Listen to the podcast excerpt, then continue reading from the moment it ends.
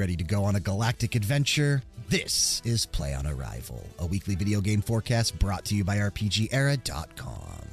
Here at Play on Arrival, we'll be running down the biggest and hottest games releasing each week, talking about the new releases we've been playing since we last spoke, and looking ahead to the most anticipated games releasing next week. I'm your host, Bryan, and joining me on the show today, it is Kyle. Hey, Bryan, good to be back. Been a couple weeks, and I in that time, I've had a, I've had the chance to start my new podcast about my favorite Bruce Willis one-liners. Yippee ki on arrival. Isn't there another word after Yippee Ki Uh, on arrival is that's it. Oh, okay. Yeah. Not uh, motherfucker? No, Okay. no, damn it, Bryan. This is a family show. no, it's not. I know. Yippee ki on arrival. All right, all right, fair. Um, How do you rank the diehards? uh, I'm not. I'm not a fan of Die Hard. Any of them? No, Oh, come man. They're not my Three- type of movies. Three's my favorite, but three and one are so good. they're not my. And Justin, I mean, it's literally like his favorite movie or series. Um, I mean, I think most most guys, right? They're so big into Die Hard. I've I never think gotten there's into. five or six of them. Yeah, I there's a haven't lot. seen the last couple. I'm not a huge Bruce Willis fan either, to be honest. Oh, The Fifth Element. That's like my favorite movie of all time, man. Mm, I don't know. I don't That's know. not true. The Princess Bride's my favorite movie of all time, but Fifth Element's like a top fiver for me, dude. I freaking love The Fifth Element. Okay. I'm just, I don't know. I- You know me. I'm not really big into Hollywood. I'm not big into movies. I don't know. Yeah. It's just not something that I've ever been into. Um, most of my Bruce Willis knowledge comes from when he was on Friends. Oh yeah, he was married to uh, what's her name? Jennifer Aniston for Uh, a bit. Yeah. Uh, what's her name? Rachel. Rachel, yeah, yeah. He uh, played her boyfriend on the show for a couple episodes, like the uh, the father of one of the students that Ross was dating, because Ross has always had a questionable character. Yeah. But uh, yeah, anyway, special shout out to Occam's Laser for the music you hear today during the show. Go check them out wherever you can find music and people, including YouTube, Spotify, SoundCloud, Bandcamp, Facebook, Instagram, and X. You won't be disappointed. Speaking of that type of music, I've been listening to Timecop1983's new album. Uh, phenomenal. Absolutely phenomenal. Definitely recommend that. Please take a moment and do us a favor if you'd be so kind. Head on over to Apple Podcast or whichever app you've chosen to listen to us on and drop a quick rating and a review. Really does help us out in terms of visibility so that this show continues to grow. And remember, we are on Patreon now as well. Patreon.com forward slash RPG era. Check out our tiers, see what we're doing, and if you feel inclined, toss a couple bucks each month. If not, continuing to listen to the episodes as they upload each week works wonders as well. And of course, special shout out to current executive producers, Jexak and Xancu. So we skipped last week. Um, we didn't record anything. Did we record the week prior? I we did. we I had to. I had to bounce early that episode. That's right. That's that's Yeah. the where the joke comes from. The BRB, someone's at my door. Yes. Um, Okay, so that was me, you, and Sev the week prior. So we just skipped one week. That's not terrible. Um, a week that had some good games release, right? That we didn't get to talk about in the seven day forecast with Sea of Stars, and I think a few others came out last week as well. Um, oh yeah, Goodbye Volcano High. I think finally dropped last week. Oh, did it really? I think so, but I haven't heard anything about it. Did it? Did it get delayed? Is it? Does it have reviews on OpenCritic? I don't know. Goodbye Volcano High. Oh, there's two reviews. It didn't. I I think it may have been stealth delayed to September 29th, actually. Oh my god. But there are two reviews available. God is a Geek gave it a 9 out of 10, and WCCF Tech gave it a 7 out of 10. So I wonder if it was delayed like at the last minute. I don't know. That's something I'll have to look into a bit more. However, as we go into current conditions for this week, Kyle, you have been putting a lot of time into a game that I'm surprised I haven't jumped into yet. But I will say, I have, you know, as I've been saying for months now on this show, I've made the commitment to focus on the Legend of Heroes. I am still plowing my way through Trails of Cold Steel 3, which is one of the longer games in the franchise. Cold Steel 3 and Cold Steel 4 are the two longest ones. Um, Cold Steel 3 might even be a little bit longer than 4, but um, I am on chapter 3 after like 40 hours playing on fast forward mode. So realistically, I'm like 60 or 70 hours in if I would have been playing on normal, uh, normal speed, I should say. But um, there's five chapters. There's four main chapters, and I think like a fifth final chapter that isn't really titled or anything like that. Um, I will likely finish that some point in the next week or so and get a chance to start jumping into some of these other games that have been releasing, like Sea of Stars uh, like Starfield that comes out this Wednesday, and like the game that you are going to take us on a trip into this week, Armored Core 6 Fires of Rubicon. sir. Yeah. How is it? I uh I picked it up. I bought it. I know you you game I gameflied it, it. right? Yes, I have it from GameFly. Chances are, once I play it, I will keep it based on everything you've been saying. It feels like a, a FromSoft game with mechs, which is what I wanted. Um, you know, it, it does and it doesn't. I I they definitely um took a different approach to this game, and I, I think it was by design. I you know they wanted to resurrect the old Armored Core games. They're they're the you know developers of Armored Core from way back when. Yes. And it wasn't until Demon Souls that they gotten got really big and known for this kind of like you know blood curdling difficult action game that they're known for now. Uh, you know, and and they've gone on to Dark Souls and Sekiro and Bloodborne and Elden Ring and and so Games now that they're you suck at. resurrecting Armored. I I was I dude I beat Elden Ring. You did, but how? Hey, did you beat Bloodborne? I no I didn't like Bloodborne. Mhm. That's the problem. Yeah. I think I would actually. I never played Sekiro. Yeah. Mm-hmm. I think I would love Sekiro if I actually played it, and I think I would actually probably really like Demon Souls, which I have access to on the PS Plus thing. You do. Demon Souls Yeah. is good. And it's not a super long game either, if I recall correctly. Demon Souls is actually relatively It's one of the shorter Quick- ones. Yeah, it's relatively quick to get through, eh, you know, from software standards. Um, and Armored Core kind of falls in that range too. This is a this is a quicker game for them, and it's in in some ways it's a smaller scope game for them as well, uh, because they are trying to really resurrect an entirely dead genre here. Um, mech games were so big in the early 2000s when you had the Armored Cores and the Zone of the Enders, Front and the- Mission. Yep. yeah, you these were these were huge games back then, and then they all just kind of died. So many Gundam games too. What was they the? all I died. think the last big mech game. I mean, Daemon X Machina came out, which was a mech game. there was Daemon X Machina, and then there was a there was a um like a battle royale one that came out not too long ago that a lot of people were hyped about, or or it's about to come out. I Oh, think shoot. the the best mech game that's come out in the last decade before Armored Core Six was probably Xenoblade Chronicles X, um oh I forgot about Xenoblade. You're absolutely right. which was a departure for that franchise. Um, you know, most of the battles and most of the exploration was done inside of a mech, which was super cool. We actually talked about that in our most recent BG Mania episode that finally posted that uh, Lindsay was in Yeah, Gundam Evolution. That's the one that came out last Gundam year. Evolution. Yeah, yeah, yeah, yeah. It was Mhm. a uh, it was a online game and apparently pretty good. I think that people that played it really enjoyed it. And I know Sev likes mechs and tends to gravitate toward the mech games. Yeah. So so I mean, it's just not really a genre that gets a ton of love or a ton of releases anymore like it used to. Um, I used to like the Zone of the Enders games. I thought those were really fun games. Well, they were Kojima, dude. Kojima knows what he's doing. Yeah. Uh, well, exactly. That's why I liked him, right? And Yeah. so, uh, otherwise, I never really super got into them. I guess you could actually really call Metal Gear Solid mech games to some degree as With well, like because Rex those and games- yeah, absolutely. the Rexes and the. Rays and yeah. Um, at any rate, uh, it was all. I think this was a kind of a surprise when they announced their next game was going to be an Armored Core game, and it's a mainline Armored Core game. Uh, I don't know that the story of this game ties into any of the previous games. I don't know that you need to know the lore. I doubt and it. I've I've been doing just fine not knowing the lore of Armored Core uh, going into this game, but I've had a lot of fun with this game. This, you know, from software games have such a certain amount of charm and love put into them that just make you get you get hooked on them so fast. In this game, i- you know, the this this subtitle, like not the subtitle, the the tag, I don't know. It's Armored Core 6 Fires of Fires of Rubicon, Rubicon. right? Yeah. And so the setting of this game is is it takes place in the far future, obviously, and there's this planet Rubicon that was rich in this material called coral, and coral was used as both kind of like a I think it was like this biohazardous weapon, but also it was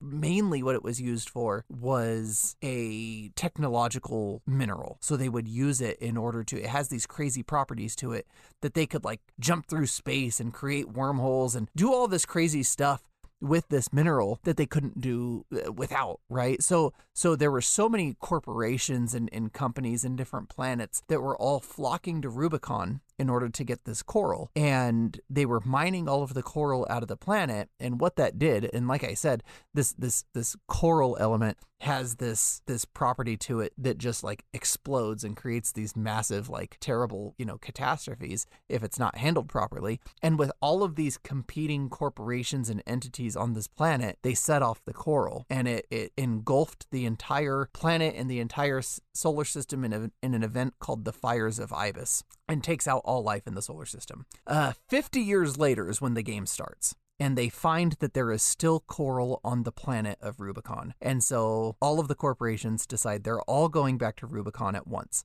And you play as a freelance mech pilot who is doing kind of the dirty jobs for each of these corporations. And these corporations are competing against each other most of the time because they're all trying to get to different spots where there are where there is coral on the planet. And then there's a couple of corporations that typically play the antagonistic role in this game. You don't really work for them, but they are either trying to stop you from getting the coral, they're either trying, they think another catastrophe is going to happen, and so they're protecting the coral, or they are like a like anti-capitalist, anti-corporation type entities that are just there to thwart your plans. So you are taking on these different missions for these different corporations, uh, usually battling against one of these other entities while also trying to secure either areas or information or technology or something for these corporations so that they can get their hands on some other coral. Uh, it's it's you you never see any humans in this game. All of the dialogue takes place through like um, voice memos and communications that you're getting when you're in the hangar. Okay. And so you never actually see another human, or if you do, I haven't seen them yet. Uh, but you do get to know a lot of the characters really well. Your manager type character that sends you on these missions, um, you hear from him just about every single mission. You end up making friends with a couple of other mercenaries that are out there uh, and that work for different corporations, and they decide, you know, this guy's got, you know, of, of course, you're not just a normal mercenary, right? You, they say, wait a second, this guy's got something special to him. So they, uh, they befriend you, and they're like, we're going to stick around this guy, and we're going to go on missions with him now. And so you get to know some of these different characters, and you've also got this AI sentient voice that follows you around. And it's not supposed to be following you around. Nobody else can hear it. They don't know why there's an AI in your suit and why it's helping you. Um, and that's all part of the story. So there's actually a really very cool story unfolding on top of these really grand, big scale missions. A lot of the missions you go on, it's, it's not open world, right? So you choose a mission out of your available mission list. You, you know, it drops you at the beginning of that mission. You go on the mission. When you're when you're done with the objectives, the mission is complete and you go back to the menu. That's that's the gameplay. Some of these missions literally Bryan take 3 minutes. I mean, they are there are some very short missions. Some of the missions are very long. And so the game starts you with some of these missions where go kill a couple of these other mechs that are protecting this, go find the location of this, go collect this data. And then all of a sudden, you're fighting a boss. And you forgot for a few missions that you were playing a From Software game. And these are proper From Soft battles, except they are incredibly fast play, fa- fast paced. They are actually, I mean, quite literally bullet hell style battles in these big 3D arenas that you are trying to maneuver around.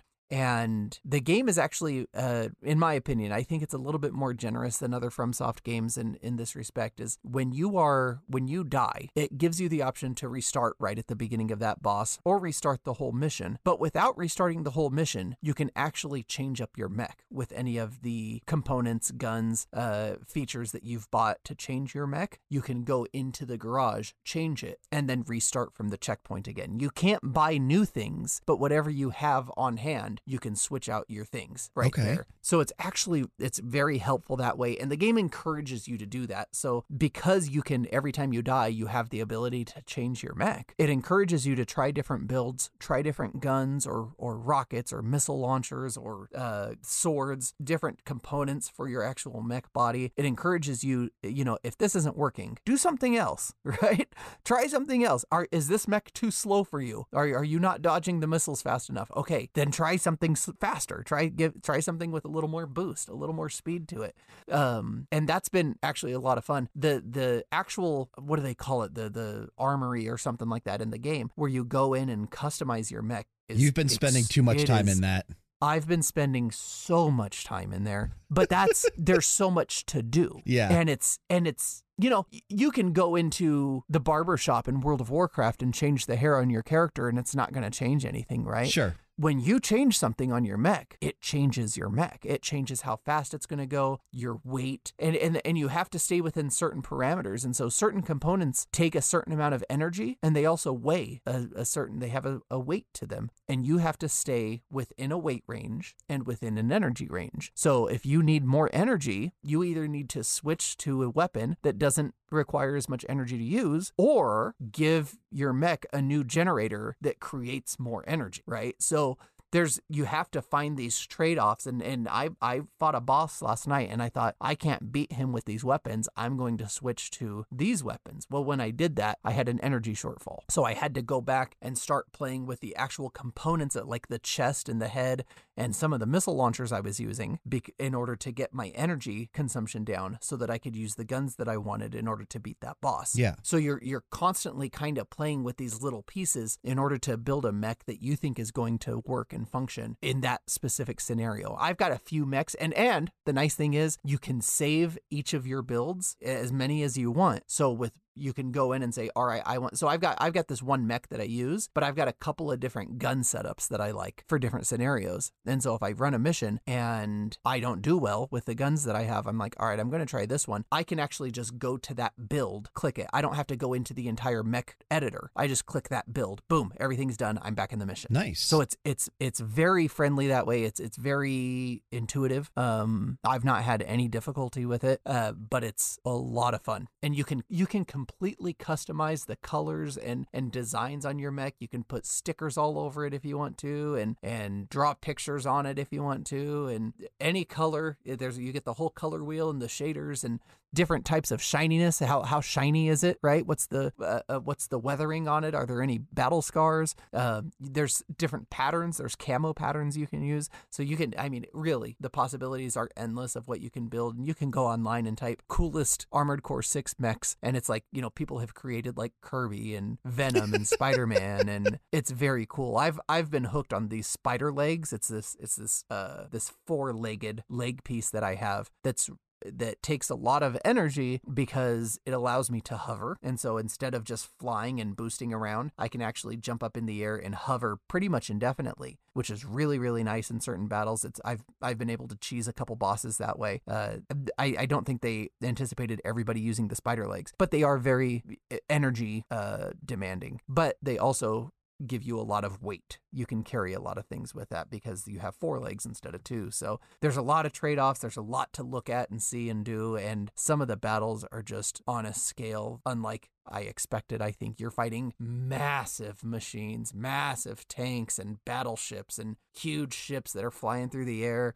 uh, other mechs that ambush you and stuff. And it's just, it is wild. The boss battles are frustrating in every single way that you would expect a From Software game to be. I'm, I'm, you know, you fight it the first three or four times and you think this is an impossible battle, just like you do with every From Software boss. And then you figure it out. You learn the attacks, you learn the patterns, you figure it out. Yeah, you said you screamed at one point. You got through one and yeah, scared Lindsay, everyone in the house. yeah. Lindsay thought I Lindsay thought I like hurt myself or something because I finally beat. There's a this one boss and he's the end of chapter one. Uh, there's five chapters in the game. The last boss of chapter one, his name is Balteus, and a lot of people are calling Balteus the, either the hardest boss in the game or the second hardest boss in the game. Okay. He's the first major roadblock. There's a couple small bosses before that, but they're not major roadblocks. This guy is a major roadblock. And when I beat him, like, yeah, you know, and she thought I she thought I hurt myself or something. But I've been having a blast with it, man. I, I I've been way more into it than I thought I was going to be. I think it's Nice. a I think it's a job well done by FromSoft. Yeah, it's a game, like I said, once I finally get a chance to play it, I know for sure I'll end up keeping it from Gamefly. Um, it, it's a game that, it, it from all accounts, it sounds like I'm going to love it just because I'm such a massive fan of FromSoft. And, you know, I do think they are one of the best developers in the industry at the moment when it comes to polish and just knowing what the hell they're doing and what they set out to do.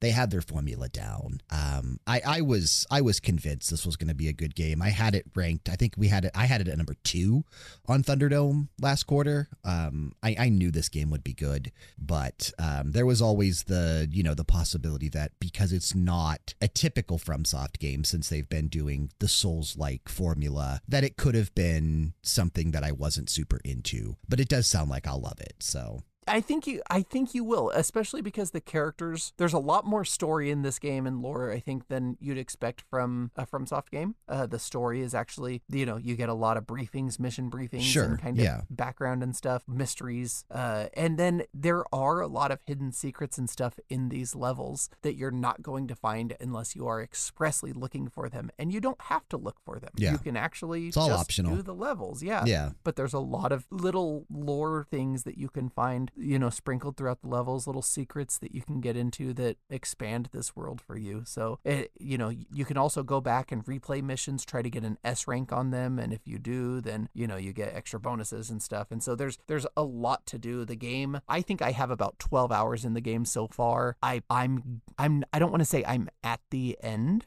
Um, I'm at the beginning of chapter four. Okay, so you still have one chapter to go after that one, yeah. Right. Chapter four and five are both relatively short compared to chapters. Chapter two is really short. Chapter one and three are kind of long. And so um, chapter four and five are a little shorter than one and three, uh, but four has a few bosses that are major roadblocks as well. I don't think five has any bosses, in fact. So, Oh, wow, I mean, there are. That's not true. That's not true. I know that there are bosses coming in five, and you can. I, and I'm. This isn't spoilers. There's bosses all over the place, right? I know that there are bosses, um, but they are not the major bosses that you find in the other chapters. So Okay. uh, there's there's some real roadblocks that it just depends on how long it takes you to beat them. So what would you be at at the start of chapter 4, 12 hours in? Um, this game on Open Critic is sitting at what? It's sitting at an 85. Mhm. Um, where would you fall at this point in terms of a score, do you think? A nine. A 9? Okay, that's yeah, I've got thi- this. I've got this sitting squarely on a nine. Uh, I I do complaint wise. A lot of the environments look exactly the same. I mean, I mean, you're on this planet, It's right? the and setting many- that it's yeah, Yeah, it's the setting. there's like there's like desert and snow and that's your entire that's that's the gameplay and then like gray metal so so that's the whole that's the whole uh kind of environment a lot of the levels just kind of look the same that way um i i do think that some of the bosses are more because it's bullet hell way more than any other Dark Souls or or you know Soulsborne game is it bullet hell than- like Nier Automata? Okay, so this game actually reminds me a lot of Nier Automata in a lot of different ways. Um, Okay. the way that you're trying to fit your certain components into your energy expenditure, right? Sure, Which sure, is a sure, sure. very much a Nier Automata type idea. The way a lot of the characters act and talk, and then a way the the way the menus move. This this feels very Nier Automata in a lot of ways. And yeah, I think I think that the bosses now Nier Automata I never had much of a difficult time with in terms of killing bosses. I thought Sure. the bosses were never very difficult.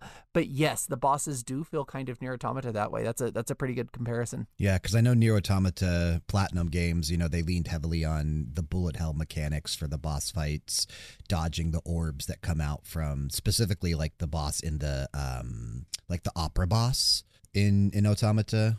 She was crazy with with bullet hell mechanics. Uh, it sounds similar to that, so that's kind of cool actually. Yeah, it's a game that I'll definitely play. Um, it's a it's a lot of fun, man. It's a great game. yeah, game. I will definitely I think jump into it. at thoroughly some enjoy it. point. I mean, I already have access to it. It's sitting on my shelf over there. It's it's still in the envelope that it came in from GameFly. I haven't even put it in the PS5 yet to install it. Um, I have that. I have Immortals of Aveum from GameFly, and I have some things that I've been getting codes for as well from NIS America. Uh, one game in particular we'll talk about in the forecast this week. So I have a shitload of stuff to play right now, and of course, Starfield is knocking on our door on And Sea Wednesday. Stars. Sea Stars that I haven't even loaded into yet. I did install that, but I haven't loaded into it yet. Justin I've was playing that played last 30 night. minutes of it. Yeah, Justin's like three hours in. I was watching him play it. He bought a new TV for up in the living room. He bought a 77 inch LG, like the new um, QLD or QLED TV that LG has. It was on sale for Labor Day, so he picked that up with a new uh, sound system. So it's it's like a fucking movie theater upstairs now. He dropped a pretty penny to do that, but um, he was playing Sea of Stars, and I was watching him, just kind of getting a feel for the TV. We put on the new Star Wars show. Uh, what's it called? A- Ahsoka. Ahsoka. Yeah, he put that on just so I could hear like how the uh, the sound system works, dude. It's fucking dope. It's so That's awesome. cool. I'm That's jealous. Go play Armored Core on that, dude. dude it'd be sick i know i know he's uh he's gonna be playing starfield on that so that's gonna be incredible Yeah. um but yeah i was watching him play sea of stars for a bit and and the game just looks so charming. I can't wait to get into it. I can't wait to talk about it. I know bedroth and i are going to be doing a bonus episode of bg mania on sea of stars here later this week. That'll probably post next week so looking yeah, forward I'll to have getting into I'll that definitely game have more to say about that next week. Yeah, for sure, for sure. Um, well, for me, and particularly for current conditions, like I said, I don't really have anything new to talk about because all I've been really playing is Trails of Cold Steel 3. However, I did, against my better judgment, roll a hardcore Warcraft character. Yeah. Welcome to the dark side. Well, yes and no. Woo! I'm still not into the gameplay, right? I, I still don't man. like Ugh. I don't like having to be so cautious. Like I'm I'm somebody that if I die, I die, but like I like trying to pull shit and just zerg through things and whatever the case may be. Uh, and in in a hardcore Warcraft setting, which is an official game mode now that Blizzard released, I think it came out officially on August 24th, if I'm remembering the date correctly. So a little more than a week ago. Mhm. Um, some of the guys that we raid with every week in Classic Warcraft, as we eagerly anticipate Icecrown Citadel, which hopefully is coming later this month or early next month. Uh, I, I'm st- I'm still excited to do that because you guys are in for a fucking shock with how hard ICC actually is. I, well, I'm I'm always the idiot that's like, ah, first try. This is easy. yeah, I, yeah, and I, it's, well, it's not happening. it's As not a, I do it as a joke. It's a meme. I know that. It's yeah, hard. it's I I honestly think so. The first boss in Icecrown Citadel is I think it's Lord. Is it Marrowgar? I forget what his actual name is, but he's the boss that is like a skeleton with like spider legs. And he does bone spike, and it's he just goes bone storm, and like if you somebody, it'll pick random people in your raid, and they'll get put up on a spike, and you have to Right. Right. attack the spike to free them, but you only have a few seconds to attack the spike before the person dies. If the healer gets spiked, you're fucked. Um, and it's it's all random. It's all RNG. So I do think that um, Icecrown is going to be a bit of a reality check for our group because we have been rolling through a lot of these raids, right? Like we rolled through Naxxramas for the for the most part. We rolled through Ulduar. There were a few bosses we struggled on. Olda took us. Olda took us a few weeks, and then we had there was, some struggles. but for the bosses, most yeah. part, we strugg we struggled near the end. But like the first half of that raid, we fucking steamrolled through that. Um, Trial of the Grand Crusader, we steamrolled through that in a night. I mean, we've been clearing that place in 30 minutes or less. That's not a hard raid. It's a stupid ass raid. One of my least favorites in the entirety of Warcraft, just because of how, um, you know, it's all basically in one room till the end. Right. But um, ICC is one of my favorite raids, Yeah, and one of the I. I do think our group is going to struggle. Specifically, uh, I, I think Cody is going to kill us often because oh, you you have to you have to move and you have to be aware of your positioning, and he really is not. he is going to wipe us more times than I can probably count. Yeah. Um, you know, if anyone has a lag spike, especially once we get to the Lich King and Defile starts coming out, anyone with a lag spike or that isn't paying attention or doesn't move fast enough out of Defile, we're all going to wipe. It's going to be a nightmare. Um, and, I, and I do think it's probably going to take us more than a month, if not closer to two months, to finally fully clear it. Um, I think Jace was saying we'll probably start on normal, which is good because I think that's the right call and then switch to bosses that are easier for uh, for heroic when we can. But I decided because you guys, and I think there's only a few of you, right? There's Jace, there's Devin, you, Sean, uh, Brent, Mhm. Trent. I think Trent, Trent, rolled a hardcore character. I know Sean Weston too. did. Weston rolled one, but I think he's done. Um, I think so too. And Sean rolled one, but uh, he hasn't been on. yeah, Sean rolled hardcore as well. Um, I decided to give it a shot. Against my better judgment because hardcore Warcraft, right, is permadeath. So if you die, you can't res your character. Uh, you can run back to your body. It is an option because when so I I started initially like middle of last week and I got up to level 9. I was getting ready to ding 10. I'm playing a hunter because hunters relatively easy in a hardcore setting because you can rely on your pet and your pet can die you just can't die so i wanted to make it a little bit less stressful for myself i didn't want to roll like a priest or something which you know shout out to devin rolling a priest that's that's brave for hardcore warcraft He loves playing priest, yeah. I know, but uh, and I'm a priest in in classic WoW, right? Like I'm a priest main, but um, I can die in classic WoW. I can't die in hardcore WoW. So I was in a cave and I'm rolling Night Elf. We're doing Alliance on hardcore. I, I went Night Elf Hunter, which I know is cliche, but I love Night Elf zones even though you don't. Um, I think they're some of the best Alliance zones in the game and some of the best zones in the game in general. But uh, my Night Elf Hunter was in a cave doing the, I think it was Melenas' head quest and I went in there, killed the demons, right? Made my way to the end, got the head, and then I was like, well, shit, I'm running in place. This isn't good. That's not good. uh, find out that Justin was updating the firmware on the router upstairs, not knowing that it was going to, you know, cause the router to restart after the firmware was updated. Um, because he's updated firmware before and it didn't restart, but this one, for whatever reason, it updated the firmware and then re- the router restarted right after. So I was down for like three minutes. I mean, it wasn't long. I logged back in. I was still alive, right? But everything in the cave had respawned. And I lost my connection right next to the fucking boss in the end of that cave that I just looted the head off of. So when I popped back into the game, I couldn't even shadow meld fast enough. Before the boss was already attacking me. Yeah. So I try I tried kind of like dodging around, right? I had some potions on me, but I could only pop one potion.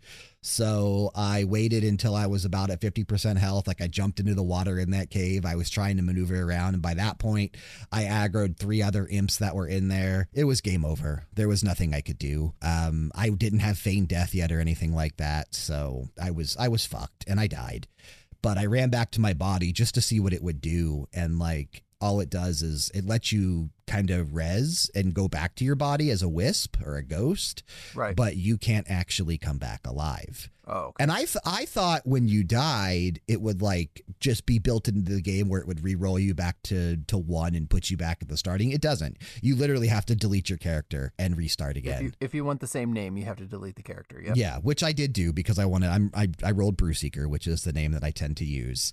Um, but I started again. I told you I didn't think I would. Last night I was watching AEW Collision, which um, was a decent show, but I didn't have to take notes through it because it's another pay per view week. So Seven I will just do the looking back at type of episodes, which is his pay per view reviews. Um, and I was playing and decided I would try to get back to where I was last night. You noticed I was back in. You were messaging me on Battle.net. Um, I got back to basically the point, a little less. I'm about halfway through eight, so I'm not technically nine yet. Uh, but I'm I have now the same quests that I had when I died. Um, well, most of them. And once I get out of Teldrassil, which is the Night Elf starting zone, you guys are all parked over in Westfall, getting ready to do a Deadmines run that I hopefully doesn't kill you guys. I'm a little little scared for you guys. I'm so excited, man. It, it's just that everything matters. You know, every I'm ready to do deadmines, and I have elixirs and bandages and like potions because and I think you're you one of the lowest levels, right? I'm 19. Yeah, we're going in at like 19 to 21. Yeah, I think Ben, who's tanking, is he's tanking on his druid. I think he's bear tanking. Um, he's gonna. I think he's 21 or 22. I think Devin is 21 ish or something like that. He's 20. 20. Okay, so you guys are, yeah. And I don't know who else is going to be running through it, but I, I know everyone is skilled and can do it. But man, one one wrong pull, one simple mistake, you guys are fucked. I know. I know. And It's- and Deadmines matters. isn't easy everything at that level. and Deadmines isn't easy at that level. I'm excited. I'm so excited to do it. And if we die, we die. That's it. You start again. Ah, we'll see. yeah. Um, I don't know how often I will stick with this, right? And how often I will jump into it.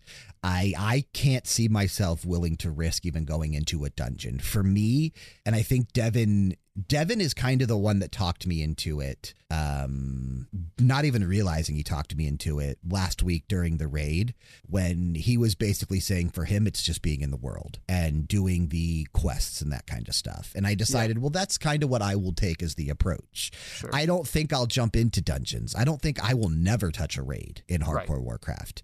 But going through and just leveling and kind of trying to find the best gear that I can through quest rewards, that's kind of cool. And that's kind of where my mentality and my playstyle is going to be for this. Um, I will, once I get out of Teldrassil, I'll make my way over to the Eastern Kingdoms. You know, I do think I'll have an easier time, especially if you guys survive through Deadmines being able to get some assistance because I'm the only one over in Kalimdor. I think Ben and I are the only two that rolled night elves.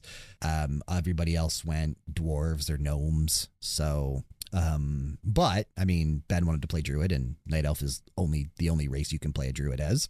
And then again, for me, I could have went dwarf hunter. I think dwarfs can be hunters in classic, right? I think gnomes could even be hunters too. I think humans can even be hunters. I think everyone had access to hunter even back in the day, Uh, but maybe not. can't. Gnomes can't yet. Gnomes can't. I know everybody can at this point, but I didn't remember back when it first came out who could. Um, but again, you know, just being a fan of the Night Elf zones, that's kind of the path that I wanted to take. Um, I do like Darkshore. I do like Ashenvale, but those zones are a bit more challenging than, say, Westfall. I will tell you, I probably will skip Redridge Mountains. Um, that zone is hellacious It's cancer. in terms of Yeah. of you know just the amount of mobs that patrol around the pools that you do i i'm so watching the death log while logged in most alliance characters die in redridge It's Westfall and Redridge are the two big ones, yeah. A lot of Darkshores too, but I mean, yeah, that's when things start getting hairy. yeah so i think if you can survive through that then then you should be golden but um Again, not sure how often I will jump into it. It is something that I will pick up and mess around with from time to time, but I know there's going to be a point where I eventually make it to like the 30s or 40s and I'm going to die. And that's going to be it for me. Like losing all that progress, losing all that time, and not being able to continue. That's a big bummer. And I felt defeated and I felt crushed when I died at level nine in a cave getting ready to ding 10, right? Like, that it's it's a feeling that I'm not a huge fan of, which is why I don't play hardcore Diablo. I've never been a permadeath kind of person. I don't even do permadeath in Fire Emblem, which you do. Yeah, I, I I love the permadeath in Fire Emblem. I love the permadeath in Diablo. I love the permadeath in World of Warcraft, man. This is not for me. I love the hardcore of it. Yeah, it's not for me. So I don't know how often I'll stick so with this, but you guys were all jumping in. I wanted to at least experience it for a little while. I've had that experience, so if I were to stop now, I would be okay. But um, I'll probably keep going until this character inevitably dies, and then we'll see what happens from there. Yeah. But um, other than that, I'm just playing Cold Steel 3, so I don't have anything else to Beautiful. talk about. But that's all right. That's all right. Because before we jump into it, peeking ahead, we have 10 games releasing this week in the seven day forecast. Couple big ones. One, obviously, that's going to dominate the rest. Let's go ahead and jump into the seven day forecast.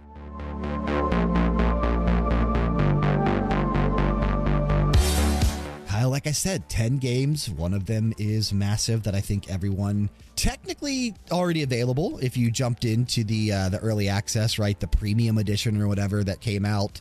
Um, Starfield, you were able to play it this past Friday. A lot of streamers got early access to it. They've been playing it.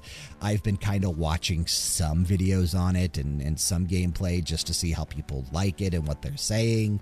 I know there's been some mixed reactions, but the game did review really, really well. It reviewed really well, yeah, but you're right. The reactions have been kind of weird from the community. People, I feel like people want it to fail. yeah, I don't know why. I don't know either. I mean, just just hope for a good game because I mean, if Bethesda can do it, then fuck. I don't I don't know. There might be Hope some for bugs. a good game because then it's a Yeah. good game, and then we get good Absolutely, and I- you it's just get. I mean, it's so 2023 has been great. Yeah, so hopefully it's good. Uh, but there are some other games coming out this week that I'm looking forward to as well, including game number one coming on Tuesday to PC, PS4, Xbox One, and Nintendo Switch. Chants of Sennaar. Divided since the dawn of time, the peoples of the tower no longer speak to each other. But it is said that one day a traveler will find the wisdom to break down the walls and restore the balance. Explore and discover an enthralling world in a colorful, poetic setting inspired by the myth of Babel, where men have forgotten their past. This is made by the same team. I know we talked about this a little bit during uh, Thunderdome this past quarter. Same team that did Heaven's Vault, which I was such a big fan of. This was in my top 10. I think it may have even been number seven in my Thunderdome list. Right, I'm you had this really really, really looking forward to this game. I'm a big fan of what that team did with Heaven's Vault. They have such a cool formula, such a cool play style. I think this game's going to be sick. Definitely, probably a day one purchase for me. Make some really unique stuff, these guys. Yeah, they do. They really do. Um, I, I could see this being a day one, even though I probably won't play it right away. I want to support them, make sure they get the um, you know the maximum amount of money for their efforts going into this game. I'll buy this and support them, even if I don't jump into it right away. Game number two, I already have access to thanks to our friends over at NIS America. Comes on Tuesday to PC, PS5, and PS4. Monochrome Mobius, Rights and Wrongs Forgotten. Who, man, I don't know that I can pronounce that word, but I'm going to try. In the small province of Inakamui, There you go. I like it. on the frontiers of the great empire of Yamato, there lived a young man with his mother and sister. Oh, One day, at the local lord's behest, the young man was investigating a small irregularity when he encountered a girl he'd never met. The words the girl spoke were that were what shocked him. She told the man that his father was still alive, seeing a trace of his father in her and resolving to learn the truth. The young man and the girl set out together towards the land of Arva Shulin, a country that doesn't appear on the map. I know Sev and I were kind of looking forward to this. I haven't had a chance to jump into it yet. I've had access to it for about two weeks now from NIS America, but I didn't want to jump into a new JRPG without finishing Trails of Cold Steel 3. Um, I do think once I finish Cold Steel 3, I'm going to take a little bit of a break from The Legend of Heroes before I move into 4 and Reverie, which are the last two that I need to get through after 3. I want to play through Monochrome Mobius. I obviously want to play through Sea of Stars. And I already have technically access to um, The Legend of Nayuta Boundless Trails from NIS America as well, which comes out later in September. So which is another Legend of Heroes PC game November like 16th, last year. 2022. Yeah. like last year. But I think it's re-releasing under the NIS America banner on PC um, this week. But I don't know. I don't know for sure because NIS America didn't publish the PC version last year. Right, But yeah, I was looking at that too, where that's kind of where I got the description for the game from. Um, it looks like a decent game. I mean, kind of like a, a budget JRPG. But man, I really do like some budget JRPGs from time to time. I mean, except it costs sixty dollars. So Right, but I just mean like in the way that it looks, it's not Sure, like a sure, sure. triple A uh, Legend of Heroes Persona style of a JRPG. But yeah, this one could be good. Um, I'm not 100% sure if it will be. It could easily come in at like the the the high 60 mark on OpenCritic, which is always a possibility when you get one of these types of JRPGs, but I'm hoping it's good. I'm hoping it's good. I will still play it. And the only way that I would stop playing is if it just really fucking sucks. Um, but I will at least give it a chance. Game number three, also coming on Tuesday to PC and Nintendo Switch, Rune Factory 3 Special. Settle down in an idyllic fantasy town as a young adventurer with a monstrous secret in Rune Factory 3, remastered for a new generation. Features brand new to Rune Factory 3 Special include Newlywed Mode, standalone adventures unlocked after marriage to each of the game's Evan Evan, 11 eligible bachelorettes, and a hell difficulty level to challenge even veteran players. Whether it's your first visit or you're returning after a long time away, experience the unforgettable story of Rune Factory 3 with improved graphics and redesigned 3D character models. These games always do well. There's never anything bad Yeah. about these kind of. Yeah, these games always do well. Um, a lot of people always look forward to new Rune Factory releases, even when they are re-releases. It's cool that they added the Newlywed mode, which was added in for Rune Factory 4 special, and I think was even a part of Rune Factory 5. And we'll probably be hearing more about Rune Factory 6 next year because they did announce it earlier this year. So um, a lot of Rune Factory on the horizon for those that are into that franchise. I still have not played any of them, unfortunately. yeah. I don't. I've Even never though I said a I would. Factory game ever. Yeah, I I, I I told likes Jessica way back in the day that I would play Rune Factory at some point. I still never have. Still never have. Really looking forward to this one right here. Game number four coming on Tuesday to PC, PS5, PS4, Xbox Series, Xbox One, and Nintendo Switch. Enchanted Portals. Get ready for an adventure like no other as rookie magicians Bobby and Penny find themselves stuck between dimensions. As they journey through a variety of enchanting worlds, it's up to you to help them fight their way back to their own dimension and reclaim the magic book. With catchy music, charming old timey art, and nonstop comedy, Enchanted Portals is a co op 2D platformer that will keep you on your toes. Whether you're playing solo or with a friend, the magic never stops and the action is always fast paced and whimsical. Join Bobby and Penny on their quest and see where the adventure takes you. This is kind of like Cuphead. Yeah, this is the one that looks like Cuphead that probably won't be as good as Cuphead, but still. Oh no, I don't think it'll be as good, but yeah, like like visuals and just the the style that they're going with and the gameplay. Like the gameplay looks good. It's co-op. This could be something you and Lindsay did or you and one of the kids did together. Certainly, yeah, Yeah, this one could be good, but I don't think it'll be good as Cuphead. But still, it'll be good. It'll be fun. Yeah.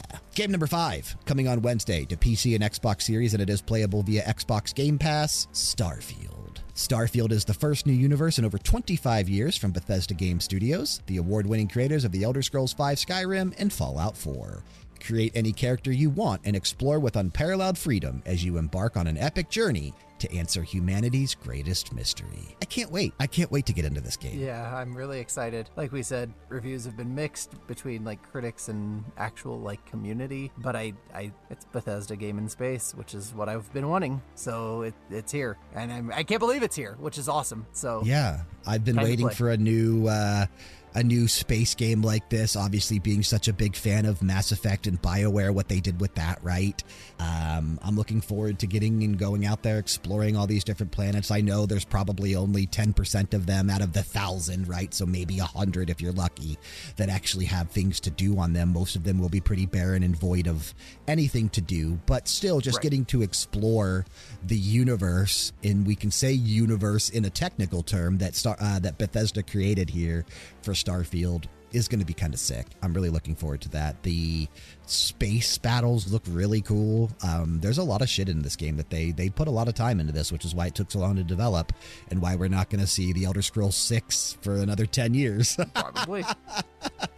I don't know what their next big game will be. You would think it would be Elder Scrolls 6 before Fallout 5, but you never know. You never know.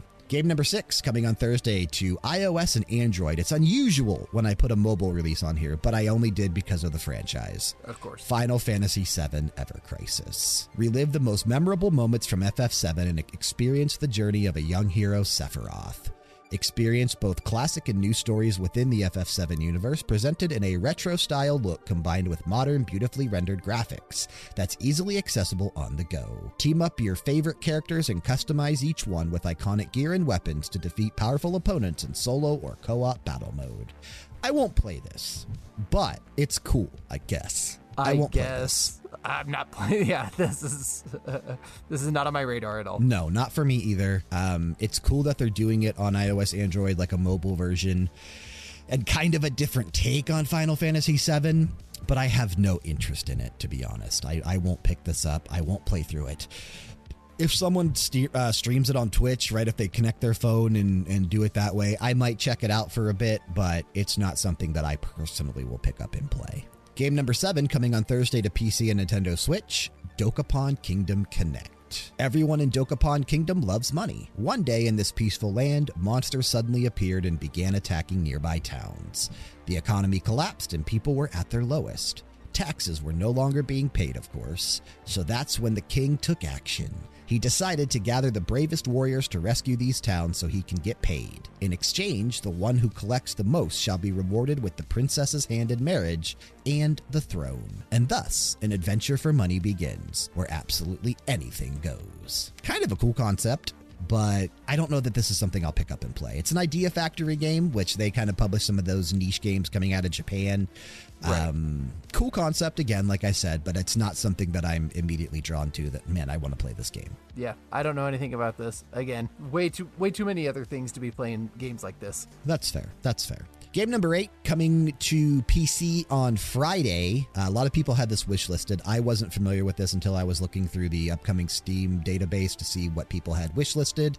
It's called Synced. Synced is a futuristic free to play co op shooter developed by Next Studios and published by Level Infinite. In a world overrun by nanos, rogue technology that has brought civilization to its knees, you will take on the role of a runner, deploy with your squad, or fight alone with your tamed nano. Venture into the collapsed world for intense PvE and PvP combat and uncover the secrets buried deep inside the Meridian. Free to play games are hit or miss. Um, it could be good. I know a lot of people have it wishlisted, probably because it is free to play. Right. But um, these types of games, especially co op shooters, FPS type games, I'm not interested in this at all. I think this is shooting for the Destiny crowd. Yeah, 100%. 100%. Absolutely. Yeah. Game number nine coming on Friday to PC and Nintendo Switch Fae Farm. Escape to the world of Fae Farm and create your own cozy home in the enchanted world of Azoria. As you nurture and grow your homestead, you'll get to meet charming characters, foster deep relationships, and discover ways to infuse magic into everything you do. Customize your character, master the arts of crafting, cooking, potion making, and discover so much more.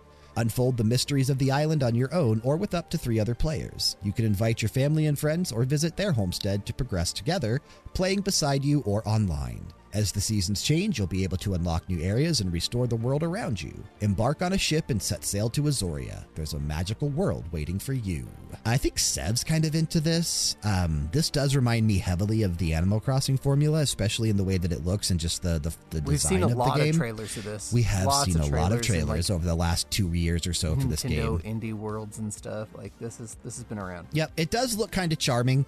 Um, I could see it, you know, capturing the the hearts of a lot of the Animal Crossing crowd, especially, you know, New Horizons is what three years old, over three years old at this point. So um, that game has kind of sailed off a little bit there, even though there are still a lot of people jumping into that and playing it.